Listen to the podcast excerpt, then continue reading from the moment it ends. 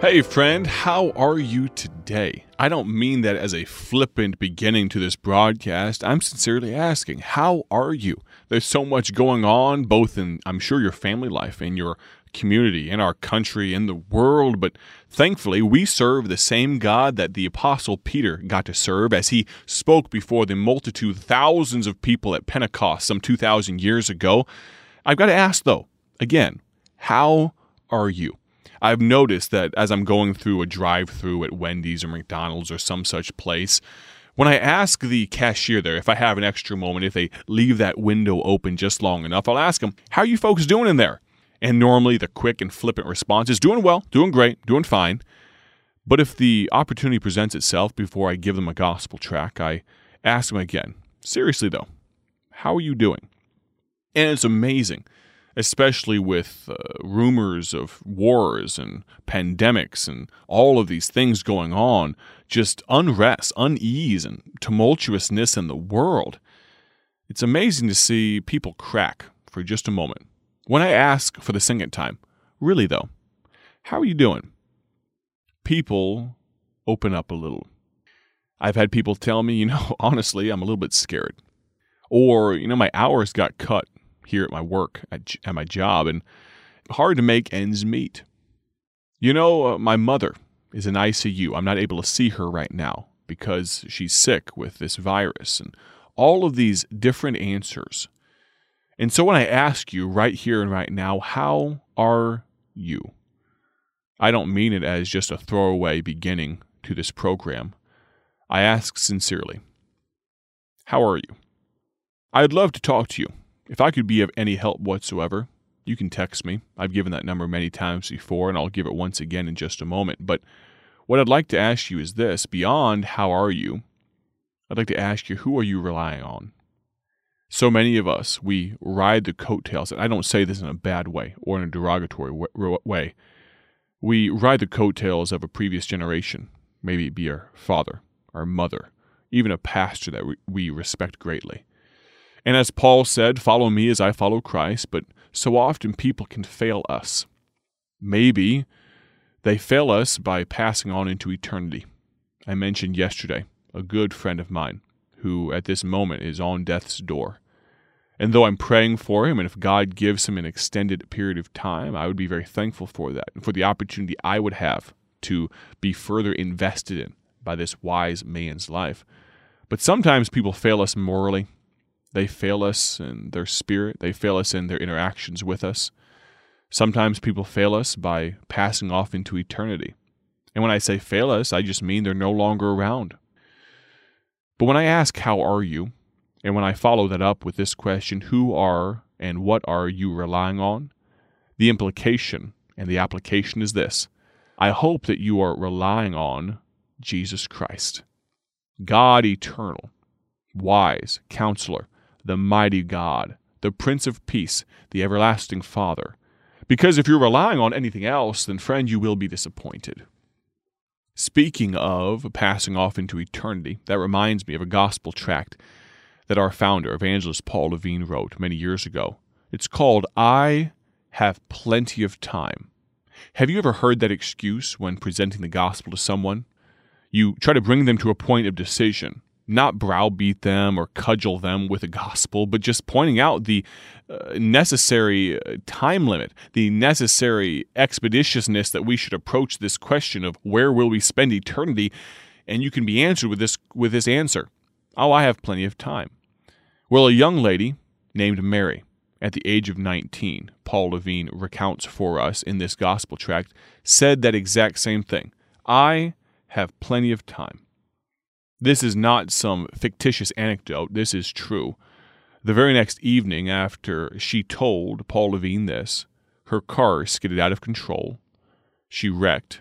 Her life was ended.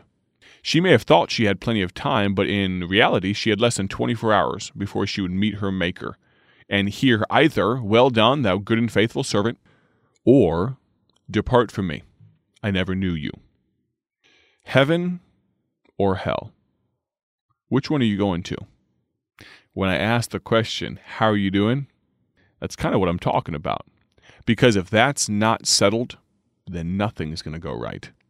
If you do have questions about that, if you'd like to speak to me, if you'd like to order that gospel tract, I have plenty of time. There's multiple ways to do that, but one of which is to go to our website, BibleTractsInc.org. That's BibleTractsInc.org. Or you could text me directly, 309 316 7240. That number again is 309 316 7240. Now, let's turn our attention to the book of Acts, chapter number 2. We won't rehash everything we've learned to this date, but we know that Peter provides an authentic discourse.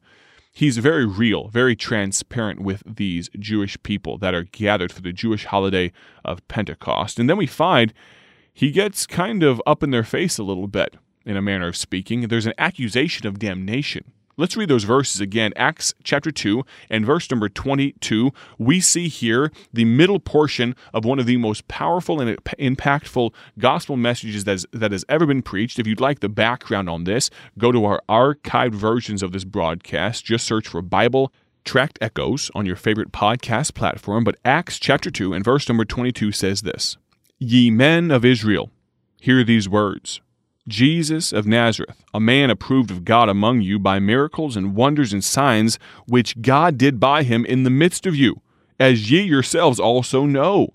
Him, being delivered by the determinate counsel and foreknowledge of God, ye have taken, and by wicked hands have crucified and slain, whom God hath raised up, having loosed the pains of death, because it was not possible that he should be holden of it. Now, there's so much doctrine that we could mine out of here, but in this accusation of damnation, immediately on the heels of the proclamation of judgment in verses 17 through 21 or thereabouts, comes an accusation and condemnation. Peter first reminded the Jews of Jesus. The apostle then retold the fact that he, Jesus, was killed and insinuated that those in the audience were part of the responsible party all of this talk of the Holy Spirit, the moon turning to blood in the previous verses, being reminded of the man, Jesus, being told they are responsible, all of this must have had some effect on the listeners. Peter then summed up the story of Christ with the story of the resurrection. Jesus, he could not be bound by death, and Peter quickly pointed that out he throws in their face that these Jews, these ones that are in front of him right now, they allowed Jesus to be killed on trumped up charges. And they're going to have to answer for it.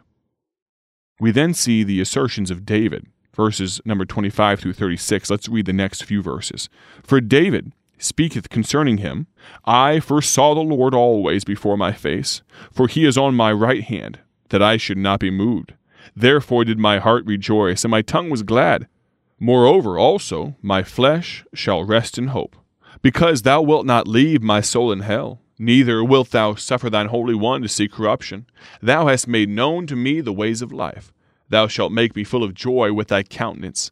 Men and brethren, let me freely speak unto you of the patriarch David. This is Peter speaking now, that he is both dead and buried, and his sepulchre is with us unto this day. Therefore, being a prophet, and knowing that God hath sworn an oath to him that of the fruit of his loins, according to the flesh, he would raise up Christ to sit on his throne. He, seeing this before, spake of the resurrection of Christ, that his soul was not left in hell, neither his flesh did see corruption. Pause there for just a moment. Peter transitioned from prophecies of Joel to scripture penned by David.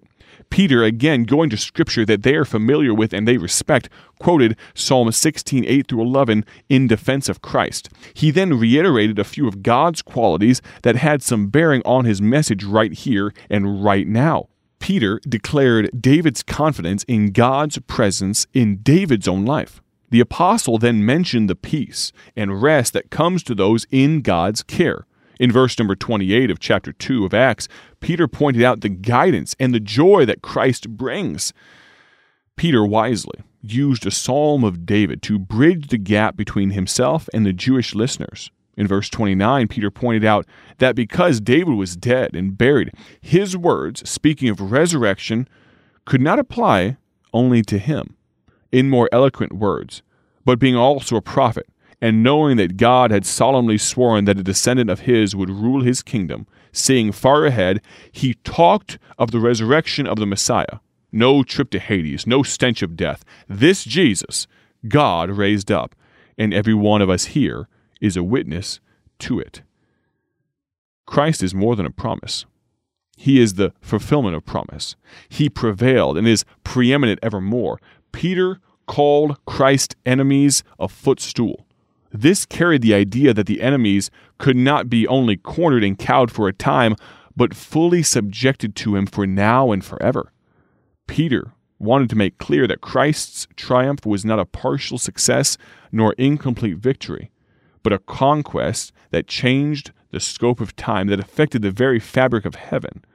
Jesus, by the bruising of his heel in Genesis 3 5, crushed the serpent's head.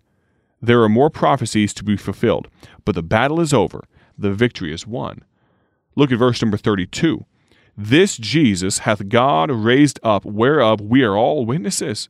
Therefore, being by the right hand of God exalted, and having received of the Father the promise of the Holy Ghost, he hath shed forth this which ye now see and hear. For David is not ascended into the heavens, but he saith himself, The Lord said unto my Lord, Sit thou on my right hand, until I make thy foes thy footstool. Therefore, let all the house of Israel know assuredly that God hath made that same Jesus, whom ye have crucified, both Lord and Christ.